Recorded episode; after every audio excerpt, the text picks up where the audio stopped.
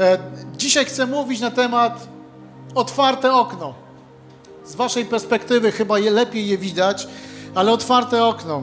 Kiedy ja myślę sobie o otwartym oknie, to widzę, ja na przykład otwieram okno, aby otwieram okno w swoim domu, pokoju, aby przewietrzyć mieszkanie, aby przewietrzyć pokój. I może dzisiaj ta niedziela, to, to słowo, to kazanie powinno być, ma być, może być jakimś otwarciem okna, aby coś przewietrzyć w swoim domu, przewietrzyć coś w swoim życiu, przewietrzyć coś w swojej relacji z Bogiem. Otwarte okno jest też dobre, kiedy chcemy wpuścić jakieś promienie słońca. Promienie słońca do swojego mieszkania. Może potrzebujesz dzisiaj albo powinieneś wpuścić jakiś Boży promień do swojego życia. Ten Boży promień to może być nowa, świeża wiara w to, że Bóg jest, że On działa, że On Ciebie kocha, że On za Ciebie zmarł i zmartwychwstał. Ale wiecie, kiedy w związku z otwartym oknem jest też takie pojęcie jak okno pogodowe. Myślę, że jeżeli ktoś z Was yy, ma jakąś taką aktywność sportową, czy jakąkolwiek inną, która wymaga raczej dobrej pogody na zewnątrz, to możemy patrzeć, spoglądać, kiedy w danym dniu, w danym tygodniu będzie pogoda i szukamy tego okienka. I właśnie okno pogodowe to jest ten krótki okres sprzyjającej aury, który umożliwia wykonanie jakiegoś przedsięwzięcia. To jest ten pewien okres i możesz powiedzieć, dobrze pastorze, ale gdzie jest o tym w Biblii? O otwartym oknie, a tym bardziej o oknie pogodowym. Otóż nie odkryję nic nowego, ale zwrotu okno pogodowe w Biblii nie ma. Natomiast jest wiele wersetów, które zachęcają nas do tego i mówią nam o tym, że Bóg w swojej cierpliwości zwleka z pewnymi rzeczami. I chciałbym dzisiaj o tym mówić. Chciałbym dzisiaj mówić, e, drogi Kościele, właśnie o tym, aby otworzyć okno na przewietrzenie czegoś w swoim życiu otworzyć okno, aby, aby promień Bożego Słońca, Bożego światła mógł dotykać Twojego życia, życia Twojej rodziny. Abyś może właśnie wyszukał i wykorzystał to okno pogodowe, które Bóg daje dla Twojego życia, abyś mógł coś zrobić, abyś mogła coś wykonać, abyś mogła poznać Boże działanie.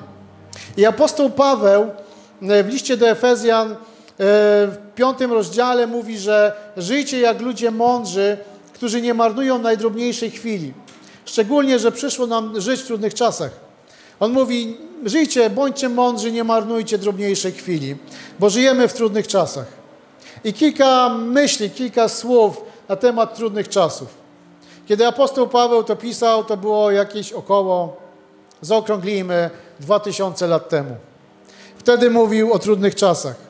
Myślę, że ludzie, którzy żyli 100 lat później, również mogli to odebrać do siebie i odnaleźć w swoim życiu, w otoczeniu trudne czasy. 500 lat, lat później myślę, że też.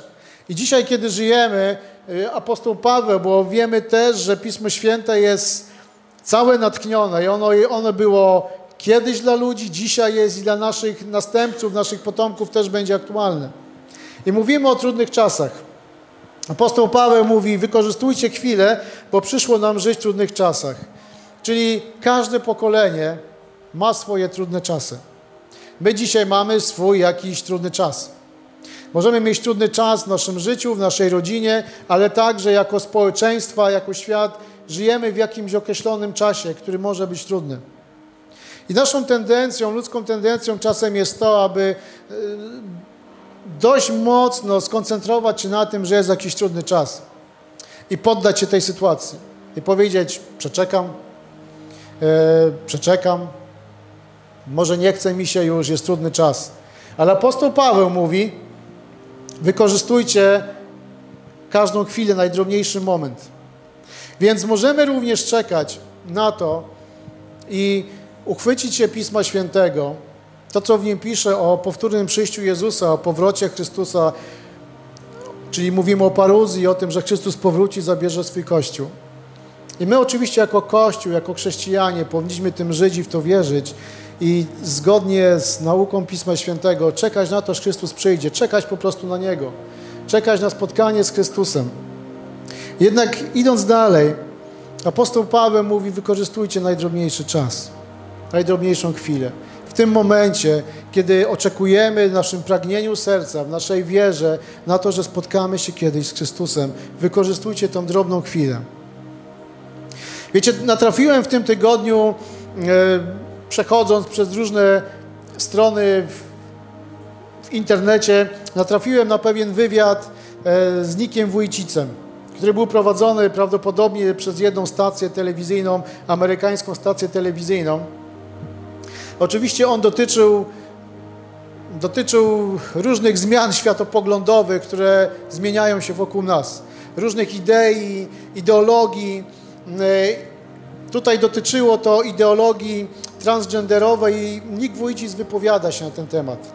Ale co ciekawego on mówi, chciałbym do tego właśnie nawiązać.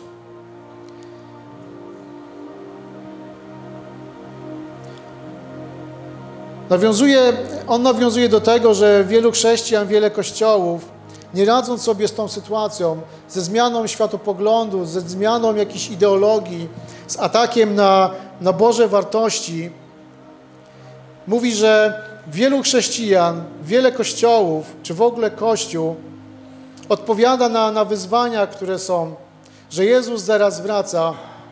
W pewien sposób przeczekajmy to. Nic już nie róbmy. Jezus zaraz wraca. Wiecie, i to jest prawda, że Jezus wraca. Ale dalej mówimy, i skoro apostoł Paweł mówi, że wykorzystujcie na drobniejszą chwilę, to jest pewna myśl, która w tym się pojawia.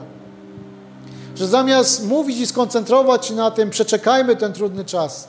Że Jezus zaraz wraca, przyjdzie, zaprowadzi swój porządek, tak, to prawda. Zaraz będziemy o tym czytać w Piśmie Świętym. Ale mówi, że zamiast, zastanowić, zamiast robić to, powinniśmy, Kościół powinien zastanowić się, kto ze swoich członków, kto ze członków Kościoła powinien zasiąść w Radzie Szkoły i zaprowadzać tam pewną chrześcijańską rewolucję. Pokazywać przykład i świadectwo chrześcijańskie. Pokazywać i mówić o Chrystusie. Tutaj możemy pięknie nawiązać do znakomitego kazania Szymona z zeszłego tygodnia. Jeśli nie było Was w kościele, nie, nie słyszeliście go, otwórzcie sobie na YouTubie, posłuchajcie, bo niesamowita zachęta, świadectwo do tego, aby być przykładem i mówić o Chrystusie. Więc on mówi, Kościół może, że członkowie Kościoła mogą zasiąść w Radzie Szkolnej, aby dokonać w niej zdrowego przewrotu i tak zamanifestować imię Jezusa. Że kościoły muszą stać się współcześnie światłem, które świeci jasno niczym latarnia i uczyć się sięgać po ludzi, którzy są na zewnątrz Kościoła. To jest właśnie ten czas i to jest to otwarte okno, o którym dzisiaj chcę mówić i wierzę i także doświadczyłem tego przygotowując to kazanie, zachęty od Boga, aby pomimo trudu, pomimo wyzwań i pomimo tego, co często dotyka nas, być światłem i wykorzystywać ten czas wykorzystywać to okno, które mamy. I chciałbym Was zachęcić, abyśmy otwarli drugi list, e, drugi list Piotra, rozdział trzeci, wersety od 8 do 18. Jeżeli możecie na chwilę zostawić ten tekst otwarty, chciałbym go teraz przeczytać, te kilka wersetów, ale chciałbym, abyśmy mieli go otwarte, abyśmy mogli go na bieżąco śledzić przez najbliższych kilka minut. Więc drugi list Piotra, trzeci rozdział, wersety od 8 do 18.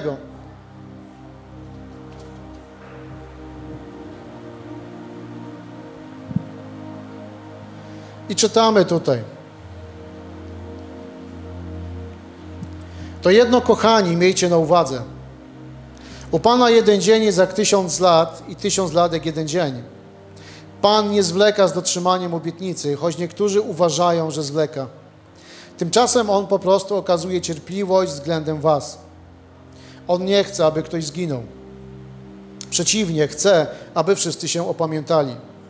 Dzień Pana nadejdzie jak złodziej. Wtedy niebo z trzaskiem przeminie, podstawy świata stopnieją w ogniu. Ziemia odpowie na swoje działania, za swoje działania i człowiek zda sprawę ze swoich dokonań. Skoro w taki sposób to wszystko ma ulec zniszczeniu, to jak święcie i pobożnie wy sami powinniście postępować na co dzień.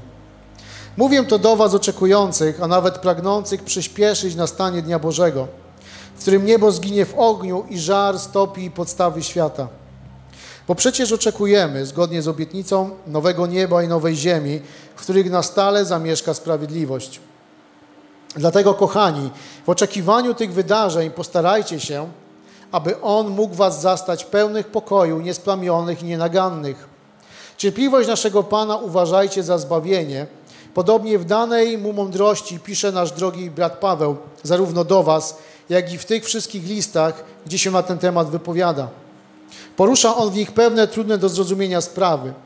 Ludzie niewykształceni i chwiejni przekręcają je, podobnie zresztą jak inne pisma, na swoją własną zgubę. Wy zaś, kochani, powiadomieni o tym wcześniej, uważajcie, by nie popaść w błąd ludzi nieprawych i nie zachwiać się w swojej stałości. Rozwijajcie się natomiast w łasce oraz poznaniu naszego Pana i Zbawcy Jezusa Chrystusa. Jemu niech będzie chwała teraz i na zawsze. Amen. Amen. Jeśli ktoś się z tym zgadza, może powiedzieć Amen. Dobrze, ktoś się zgadza. No dobrze. Więc, kochani, werset dziesiąty. Zacznijmy od dziesiątego, tak może troszeczkę od środka. Chyba muszę zostawić. Zostawić okulary. Dziesiąty werset mówi, że dzień Pana nadejdzie jak złodziej. Dzień Pana, czyli czas, w którym Chrystus powróci po Kościół, w którym powróci po, po wierzących.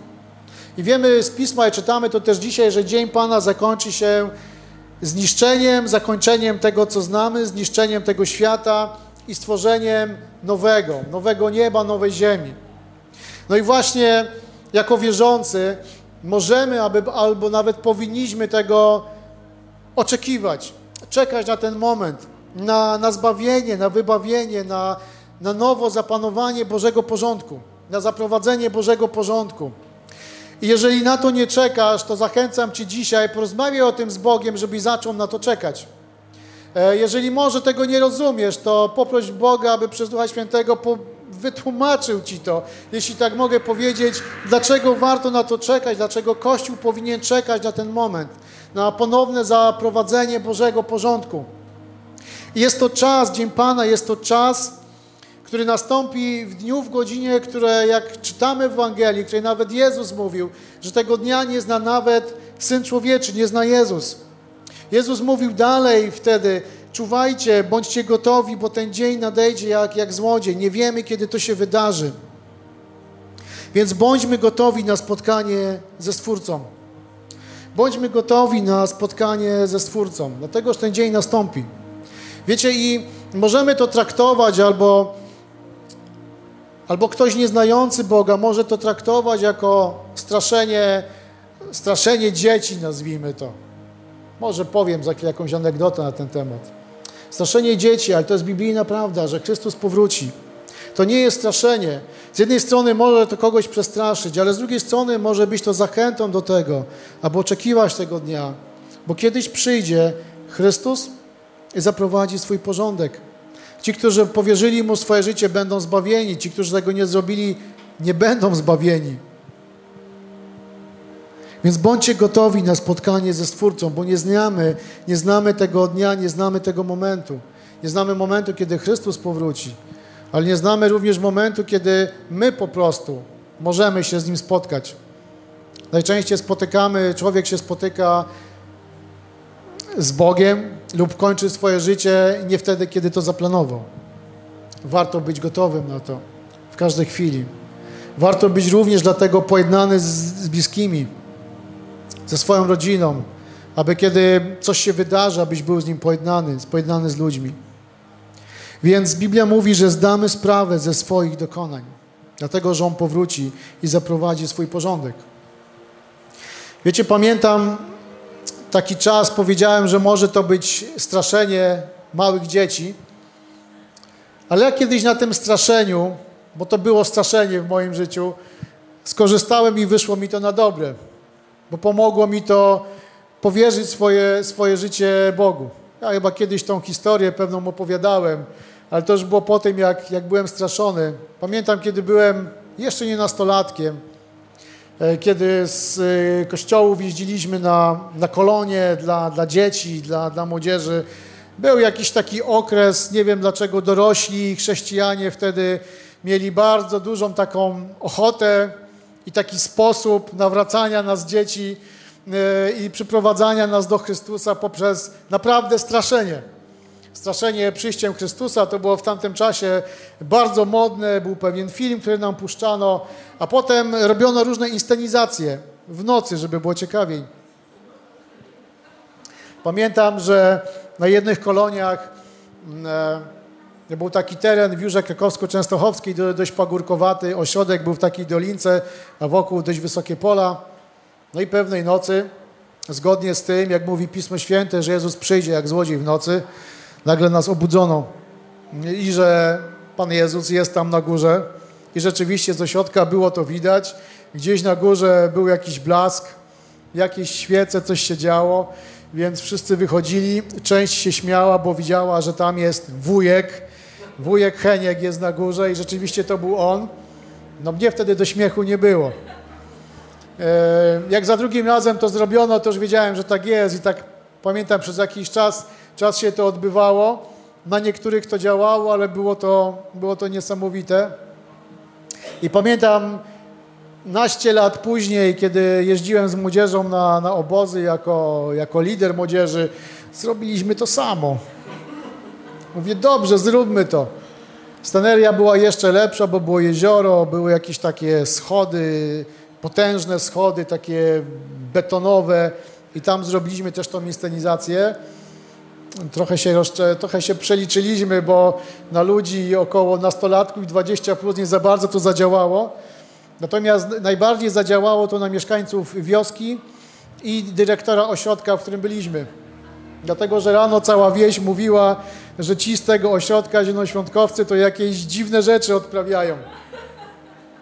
O tym nie pomyśleliśmy. I dyrektor ośrodka mówi, my wiesz, fajnie, żeście to zrobili, ale ty za kilka dni stąd wyjedziesz, a ja tu zostanę. Ja będę musiał z tym żyć. Więc takie historie, ale rzeczywiście, jak powiedziałem, mnie to pomogło. Nie jest to jakieś straszenie, ale warto o tym pomyśleć, że Chrystus przyjdzie. Jednak to wszystko nie powinno zatrzymywać nas tym na jakimś oczekiwaniu. Chrystus przyjdzie, wierzę, to czekam na Niego, to będę już czekał. Bo to, co jest wokół mnie, rozczarowuje mnie. I werset ósmy i dziewiąty tego, co czytaliśmy, mówi, że jeden dzień jest jak tysiąc lat, tysiąc lat jak jeden dzień, ale Pan nie zwleka z dotrzymaniem obietnicy. Czyli Pan nie zwleka z dotrzymaniem obietnicy tego, że On przyjdzie, nie zwleka z dotrzymaniem obietnicy, i dalej czytamy, że tymczasem On okazuje cierpliwość względem nas. Ciekawe. Jeden dzień jak tysiąc lat, tysiąc lat jak jeden dzień. Wiemy oczywiście i zapewne jest to, jest to oczywista sprawa, że Bóg nie odczuwa czasu w taki sam sposób jak my. Nie odczuwa w taki sam sposób czasu jak my. Dlaczego? Dlatego, że Jego perspektywą jest wieczność. Perspektywą Boga jest wieczność, no bo On przyjdzie. E, i będzie dalej panował wiecznie, a jego Kościół z nim. Jeśli będę zbawiony, jeśli będziesz zbawiony, będziesz zbawiony na wieki. Więc perspektywą działania Bożego jest wieczność. Więc w porównaniu z wiecznością tysiąc lat nie różni się specjalnie od jednego dnia. Wieczność to wieczność. Nasza córka bardzo często mówi nieskończoność. Ile chcesz kanapek? Nieskończoność. Więc łatwo jest mi sobie to wyobrazić. Jak nie macie dziecka w tym wieku, to może kiedyś będziecie mieć albo mieliście, czy sobie przypomnieć. My mamy jedną miarę w domu, nieskończoność. Nieskończoność wszystkiego. Więc właśnie ta nieskończoność nie różni się, więc te tysiąc lat nie różni się specjalnie od jednego dnia. Co ciekawe, Bóg może zrobić w jeden dzień to, co nam zajęłoby tysiąc lat. I to jest wszechmoc Boga, no nam nic nie może zająć tysiąc lat, bo nie będziemy tyle żyć, ale całe może życie. Wiecie, czasem sobie przez całe życie ludzie z czymś nie radzą, ale Bóg może to zrobić. Więc może jeśli sobie ktoś z czymś nie radzi przez ileś lat swego życia, to Bóg może to zmienić w jeden dzień. Więc Bóg może w jeden dzień zrobić to, co zajęłoby nam tysiąc lat. Ale idąc dalej, może to również rozłożyć na tysiąc lat może rozłożyć na tysiąc lat to, co nam zajęłoby jeden dzień. I to może już niekoniecznie nam się zgadza. I może niekoniecznie z tym jesteśmy w stanie się zgodzić. Bo ta wielkość, że Bóg zrobi w jeden dzień to, co my w tysiąc, to nam się może podobać. Ktoś może powiedzieć na to amen. Chyba nikt się nie zgadza. Darek? Amen. Dziękuję, Darku.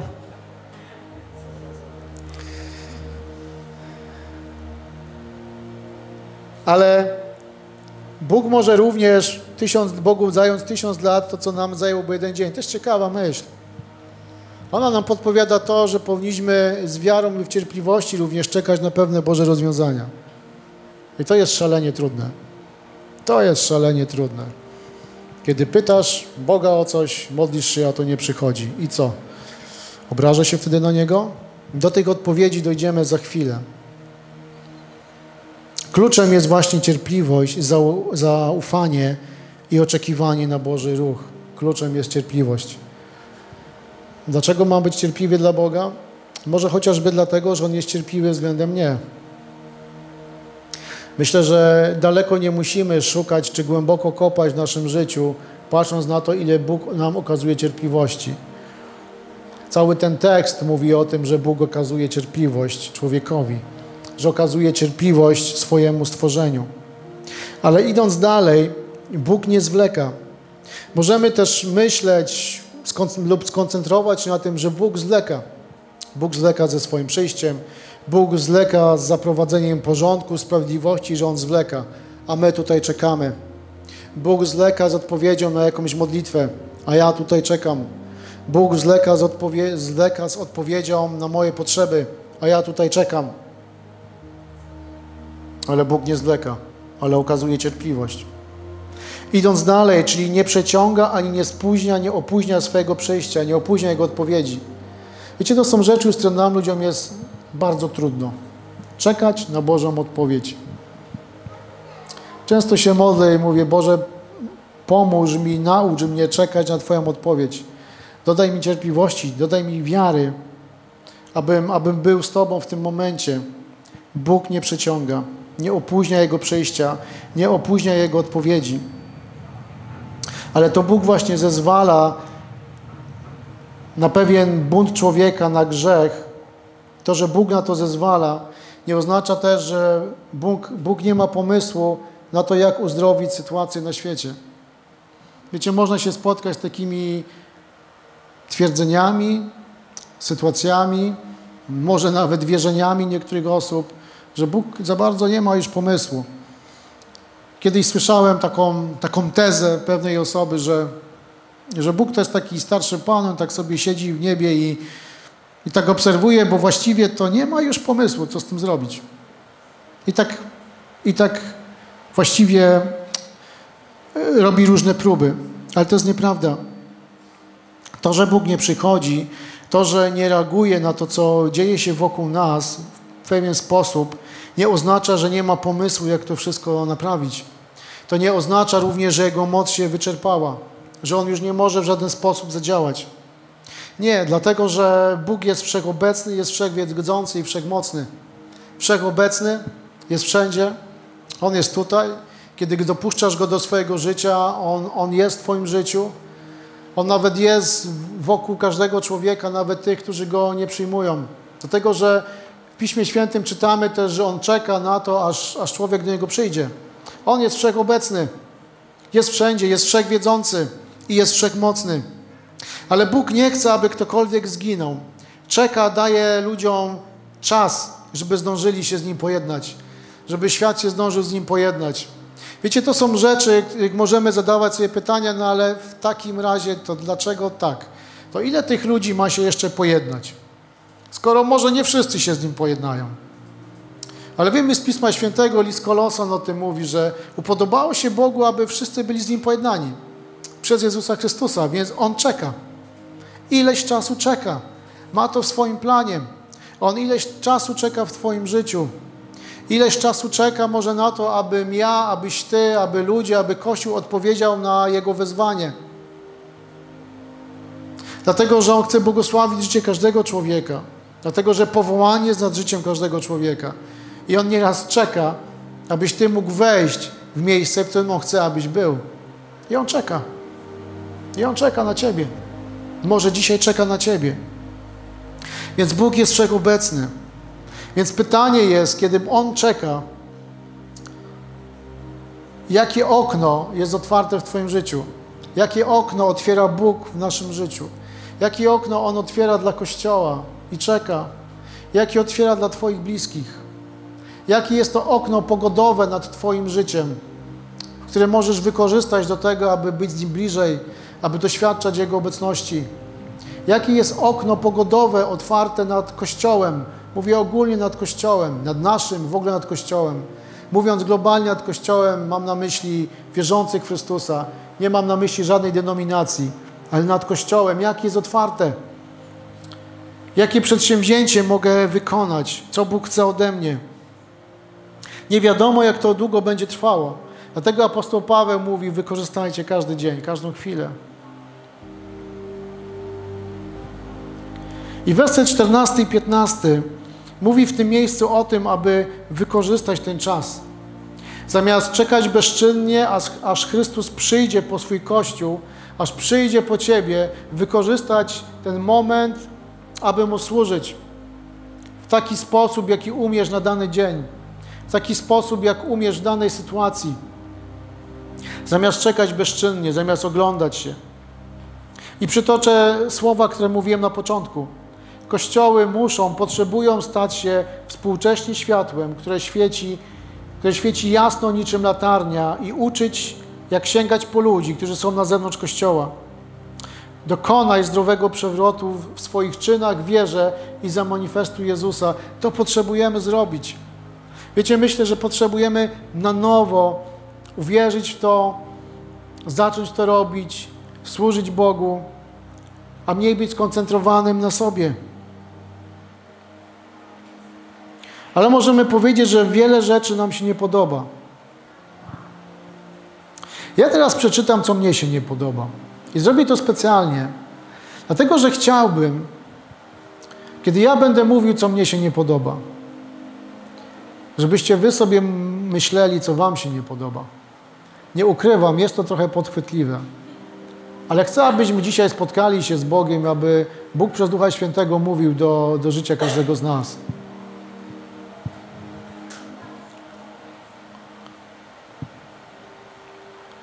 Potem możemy wymienić poglądy po nabożeństwie, co komu się nie podoba.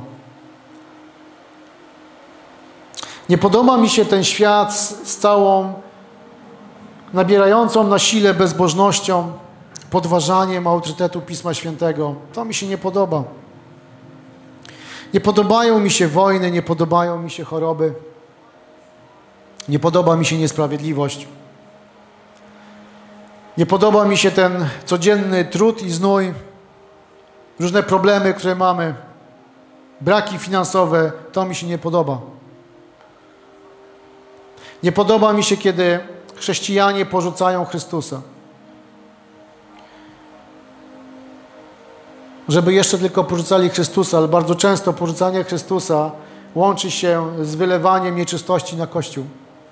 Nie podoba mi się to i nie jestem tego w stanie zrozumieć. Nie podoba mi się, kiedy upadają liderzy i przywódcy. Nie podoba mi się Kościół, chrześcijanie, którzy są skoncentrowani na sobie. Kościół, gdzie neguje się prawdy biblijnie. Tak zwani nauczyciele, którzy zamiast głosić Ewangelię zgubionemu światu, głoszą wytykanie błędów innym denominacjom, innym kościołom. Strasznie mi się to nie podoba. Nie podoba mi się to, że czekamy, czekamy na to, aż komuś podwinie się noga i upadnie. Nie podoba mi się to, jakbyśmy mieli mało wyzwań, różnych rzeczy. Nie podobają mi się, nie, nie podoba mi się to. Co nie podoba się Tobie? Co powoduje pewnego rodzaju obrzydzenie w Tobie? Możemy iść dalej, zadać, zadać sobie pytanie, co nie podoba się Bogu? co powoduje w nim pewne obrzydzenie. Wiecie, kiedy zadaję sobie te pytania, kiedy mówię, co mnie się nie podoba, i kiedy patrzę na to, ile jest rzeczy do zrobienia, wiecie, czasem lubię sobie tak popatrzeć, jeżdżąc samochodem czy jakimś innym środkiem lokomocji. W moim przypadku jest to rower, innych nie mam. Kiedy jeżdżę sobie, to patrzę na różne dzielnice Katowic na przykład i mówię, no tu wypadało, żeby był kościół, żeby ludzie mogli przyjść, tutaj wypadałoby, żeby był, tutaj też, tutaj też. I wtedy zaraz przychodzi ta myśl, no dobra, ale niby jak to zrobić? Jak to zrobić? Bo od razu wtedy, kiedy ty patrzysz na to, co trzeba by zrobić w pewnych miejscach, od razu przychodzi ta myśl, a ty nie wiesz, jak, jak trudno jest cokolwiek zrobić. I, I myślę sobie, kiedy patrzę na te wyzwania, kiedy na, na różne trudy, na to, co nie, nie podoba się Bogu, zadaję pytanie, Boże, jak to zrobić? Jaki to w ogóle jest sens? Kiedyś zadałem sobie pytanie, jaki jest sens, że założono projekt zakładania kościołów 700 miast, w którym też z Batą byliśmy i który za rok chyba skończy Bartek z Magdą. Mówię, fajnie, ale patrzę też na to, ile tych kościołów przez ostatnich kilka lat e, tego projektu udało się założyć. Mówię, no słabo nam w tej Polsce idzie. I mówię wtedy, Boże, kiedy zadałem pytanie, Boże, ale jak mamy to zrobić? Jak my mamy to zrobić? Wiecie, i w, i w takich, można powiedzieć, egzystencjalnym pytaniu przypomina mi się wtedy jeden werset z Ewangelii Mateusza. Ma ktoś z Was pomysł jaki? Podpowiem, 28 rozdział. Jest tu jeden biblista, człowiek pokornego serca, Arek tak. Ewangelia Mateusza, 28 rozdział, 18, 18 i 20 werset.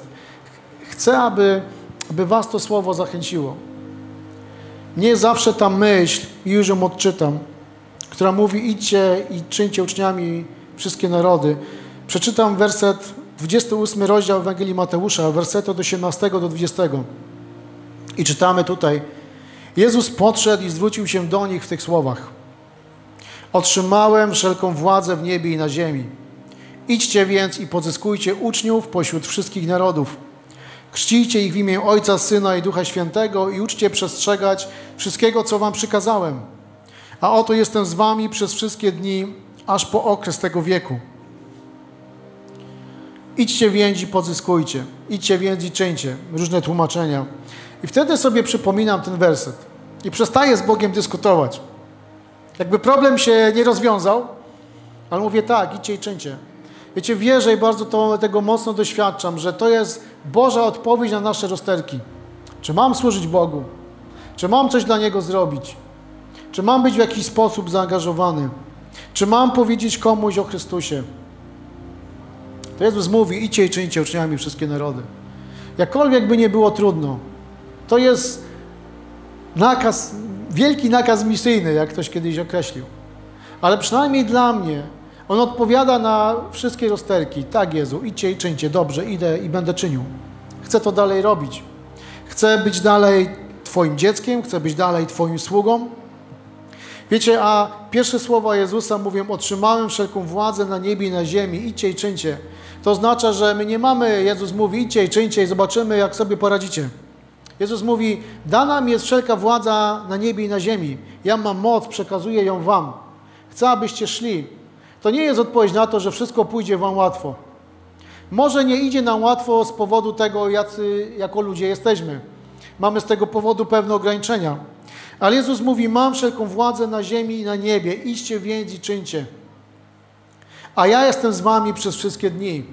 On mówi, jestem z wami. Chrystus mówi, ja jestem z Tobą. Jestem z Tobą tam, gdzie jesteś. Jestem z Tobą w Twoim trudzie, jestem z Tobą w Twojej służbie, jestem z Tobą w Twoich pytaniach, w tym, co Tobie się nie podoba. Ale idź czyń uczniami. Możemy zadać sobie pytanie, co praktycznie mogę zrobić? Co praktycznie jako człowiek, jako chrześcijanin, jako osoba, co mogę robić? Każdy z nas może zacząć od tego, że może być wsparciem dla innych. Może być tym, który przyniesie Ewangelię innym. Mogę być wsparciem dla swojego lokalnego kościoła, dla swojej wspólnoty. Mogę być zaangażowany. Mogę mówić właśnie o Chrystusie.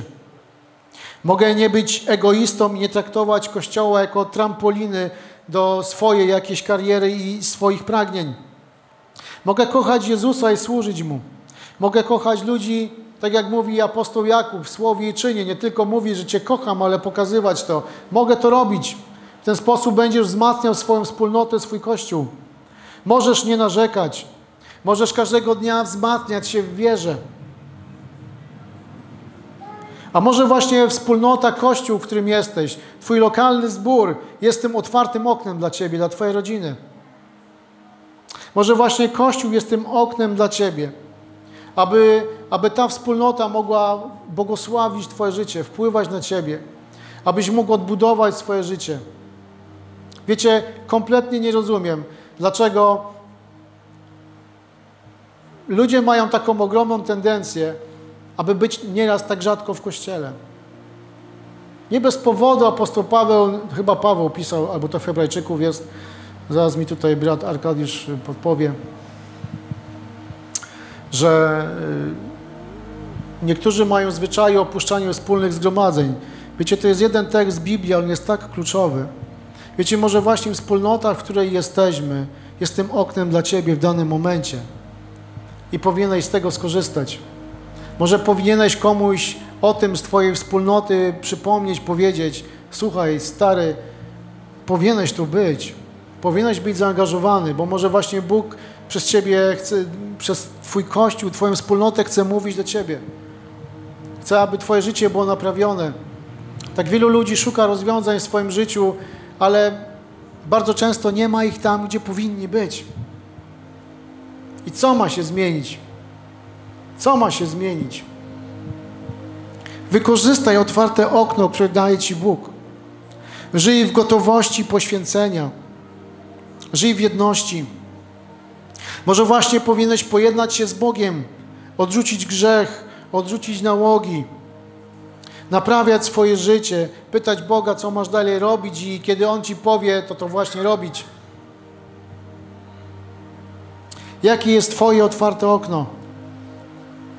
Co Bóg przez to otwarte okno mówi do Ciebie?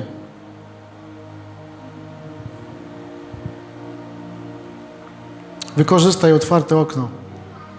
Wykorzystaj czas, który Bóg nam daje dla swojego życia, dla, dla służby, do rozwoju Bożego Królestwa. I cały ten, ten tekst, ta, ta część Pisma Świętego kończy się wersetami 17-18, gdzie apostoł Piotr mówi: Rozwijajcie się w łasce i poznaniu Pana. Rozwijajcie się, mówi. Doskonale wiemy, co znaczy słowo rozwijać się. Rozwijać się to znaczy właśnie rozwijać się, pomnażać umiejętności, pomnażać zdolności, pomnażać jakieś poznanie, stawać się mądrzejszym, silniejszym. Mówi, rozwijajcie się w łasce i poznaniu Pana, abyście byli bardziej podobni do Jezusa. Wiecie, kiedy myślimy, co to znaczy rozwijać się w łasce, co to w ogóle jest ta łaska? Łaskę możemy opisać jako sytuację, w której Bóg okazuje nam przychylność i daje udział w korzyściach, na które nie zasługujemy. To jest łaska. Bóg daje nam przychylność i udział w korzyściach, udział w Jego obecności, w tym, na co nie zasługujemy. To jest łaska. I całe pisma Nowego Testamentu, Nowego Przymierza właśnie skupiają się na tej tematyce Bożej łaski, która wyraża się w tym, że Bóg dał swojego Syna Jezusa Chrystusa, który, uwaga, co warto zawsze podkreślić, dobrowolnie oddał swoje życie za nas. Za, za kogo? Za niezasługujących na to grzeszników. On oddał za nas swoje życie. Więc my możemy doświadczać tej łaski, doświadczać Jego obecności, umacniać się w tym, na, co, na to, na co nie zasługujemy. I mieć udział w tych korzyściach, mieć w tym udział. I całe nasze życie, cały bieg, postęp życia chrześcijańskiego, od początku do końca zależy właśnie od łaski. Dlatego czytamy w Piśmie Świętym, umacniajcie się w łasce, w poznaniu Pana. Umacniajcie się w tym, co Jezus mówi, idźcie i czyńcie uczniami. Wzmacniajcie się, bądźcie posileni. Tymczasem bardzo często jesteśmy leniwi i próbujemy jakichś powierzchownych metod radzenia sobie, jakichś skrótów, prostych rozwiązań. Ale apostoł Paweł, pismy, apostoł Piotr pismy, w Piśmie Świętym czytamy wzmacniajcie się w łasce, w poznaniu Boga. Idźcie i czyńcie uczniami wszystkie narody. Zróbcie to, bo ja czekam, bo ja jestem cierpliwy, bo ja się nie spóźniam. Więc potrzebujemy, potrzebujemy głodu i pragnienia prawości, pragnienia Bożej obecności. Potrzebujemy tego głodu. Może dzisiaj właśnie potrzebujemy tego głodu, potrzebujemy to odnowić. Może dzisiaj jesteś w miejscu, w którym potrzebujesz sobie odpowiedzieć na to pytanie, Boże, gdzie jesteś i dlaczego tak i tak się dzieje? Dlaczego to i to? Skąd mam wziąć zachętę i siłę do tego, aby być blisko Ciebie, aby dalej być chrześcijaninem, aby służyć Tobie, aby moje życie błogosławiło moją wspólnotę? Co mam zrobić? Wzmacniaj się w łasce. Więc nabierz dzisiaj siły. Rafał, czy mogę Ciebie prosić, bądź Natalię,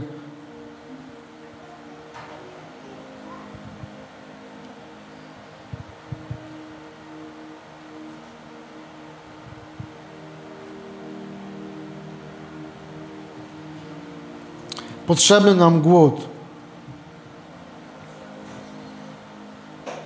Potrzeba nam także odpowiedzialności za nasze chrześcijaństwo, za głoszenie Ewangelii, odpowiedzialności za, za lokalną wspólnotę, za Kościół. Potrzebujemy także postrzegać Kościół jako rodzinę, a nie klub bywalców, który spotyka się raz na tydzień i, i coś tam robi. Potrzebujemy być razem, potrzebujemy się wspierać, wzmacniać. Potrzebujemy brać na serio tekst Ewangelii Mateusza z 28 rozdziału. Potrzebujemy wykorzystywać dzięki Bożej łasce to okno, które Bóg otwiera nam, które otwiera Kościołowi, aby nie czekać, aby nie zastanawiać się ciągle, Boże, jak my coś możemy zrobić, tylko po prostu robić. Jeśli możemy wstać w Kościele do, do modlitwy.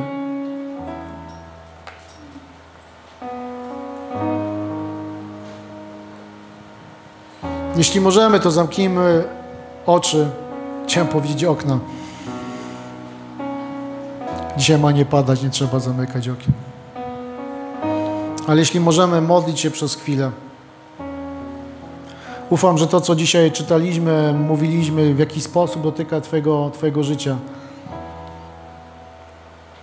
Jeżeli tak, jeżeli potrzebujesz otworzyć Bogu okno na jakieś Jego działanie w Twoim życiu, to możesz na chwilkę podnieść ręce, taki znak też dla, dla Boga. Tak, to dotyczy również mojego życia. Dziękuję Wam. Panie, chcemy się modlić do Ciebie. Chcemy, Jezu, z Tobą rozmawiać.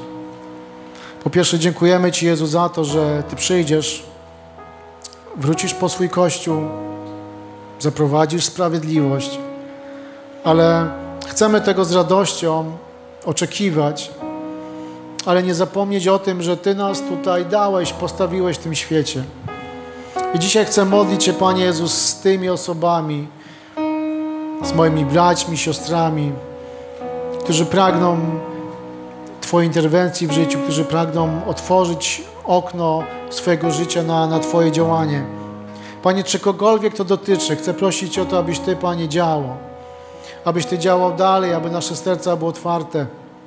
Chcę prosić Cię o to, Panie Jezu, abyś, abyśmy nie oczekiwali, aby żaden, że, że, nikt z nas nie oczekiwał, nie zadawał Tobie tylko trudnych pytań, nie obrażał się. Ale dzisiaj proszę Cię o to, aby pytania, które mamy, pytania, które czasem, a może nawet często są bez odpowiedzi, abyśmy szukali w tym wszystkim Ciebie. Panie, ja proszę Cię o to, abyś wyposażał nas swoją łaskę. Proszę Cię o to, abyś, abyśmy szukali Ciebie jeszcze bardziej bardziej. Proszę Cię o to, abyśmy jako Kościół, Panie Jezu, służyli Tobie. Służyli Tobie wiernie. Chcę prosić Cię o posilenie, prosić Cię o wiarę dla każdego z nas. Chcę prosić Cię o to, aby, aby Twoje słowo nas posilało, aby dodawało nam pasji i radości do tego, aby służyć Tobie dalej. Chcę prosić Cię o tych, którzy może w jakiś sposób są zrezygnowani na jakiejś krawędzi. Dzisiaj proszę Cię, Duchu Święty, abyś Ty wypełniał nas nową wiarą, nową siłą, nową radością, abyśmy służyli Tobie. Panie, proszę Cię o tych, którzy gdzieś odchodzą od Ciebie, aby, abyś Ty pociągnął ich za sobą na nowo. Panie, jako Kościół także chcemy służyć Tobie. Chcemy być tymi, którzy zasiadają w miejscach, w których mogą dokonać zmiany. I my chcemy, Panie, dokonywać tej zmiany, tego przełomu, pokazywać Ciebie w tym dziwnym, zgubionym świecie. Chcemy pokazywać Ciebie. Panie, niech przyjdzie Twoja łaska, niech przyjdzie Twój pokój, niech przyjdzie Twoje odnowienie. Panie, modlę się także z tymi osobami, które pragną spotkać się z Tobą, przyjąć Cię jako Pana Zbawiciela. Panie błogosławi te osoby. I także jeżeli jesteś w takim miejscu i wiesz, że nigdy nie pojednałeś się z Chrystusem, nie oddałeś Mu swojego życia, nie zaprosiłeś Go i powiedziałeś, Jezu, ja chcę, dzisiaj przyjmuję Ciebie, chcę uwierzyć w Ciebie, chcę przyjąć przebaczenie Twoich grzechów, chcę stać się chrześcijaninem, to teraz możesz Go zaprosić powiedzieć, Jezu, ja zapraszam Ciebie do mojego życia. Ja chcę zmienić moje życie, chcę Ciebie w moim życiu. Panie, uwielbiamy Ciebie. Niech Twój Duch Święty nas przemienia, jak przemienia Kościół. Błogosławimy cały nasz, nasz Kościół,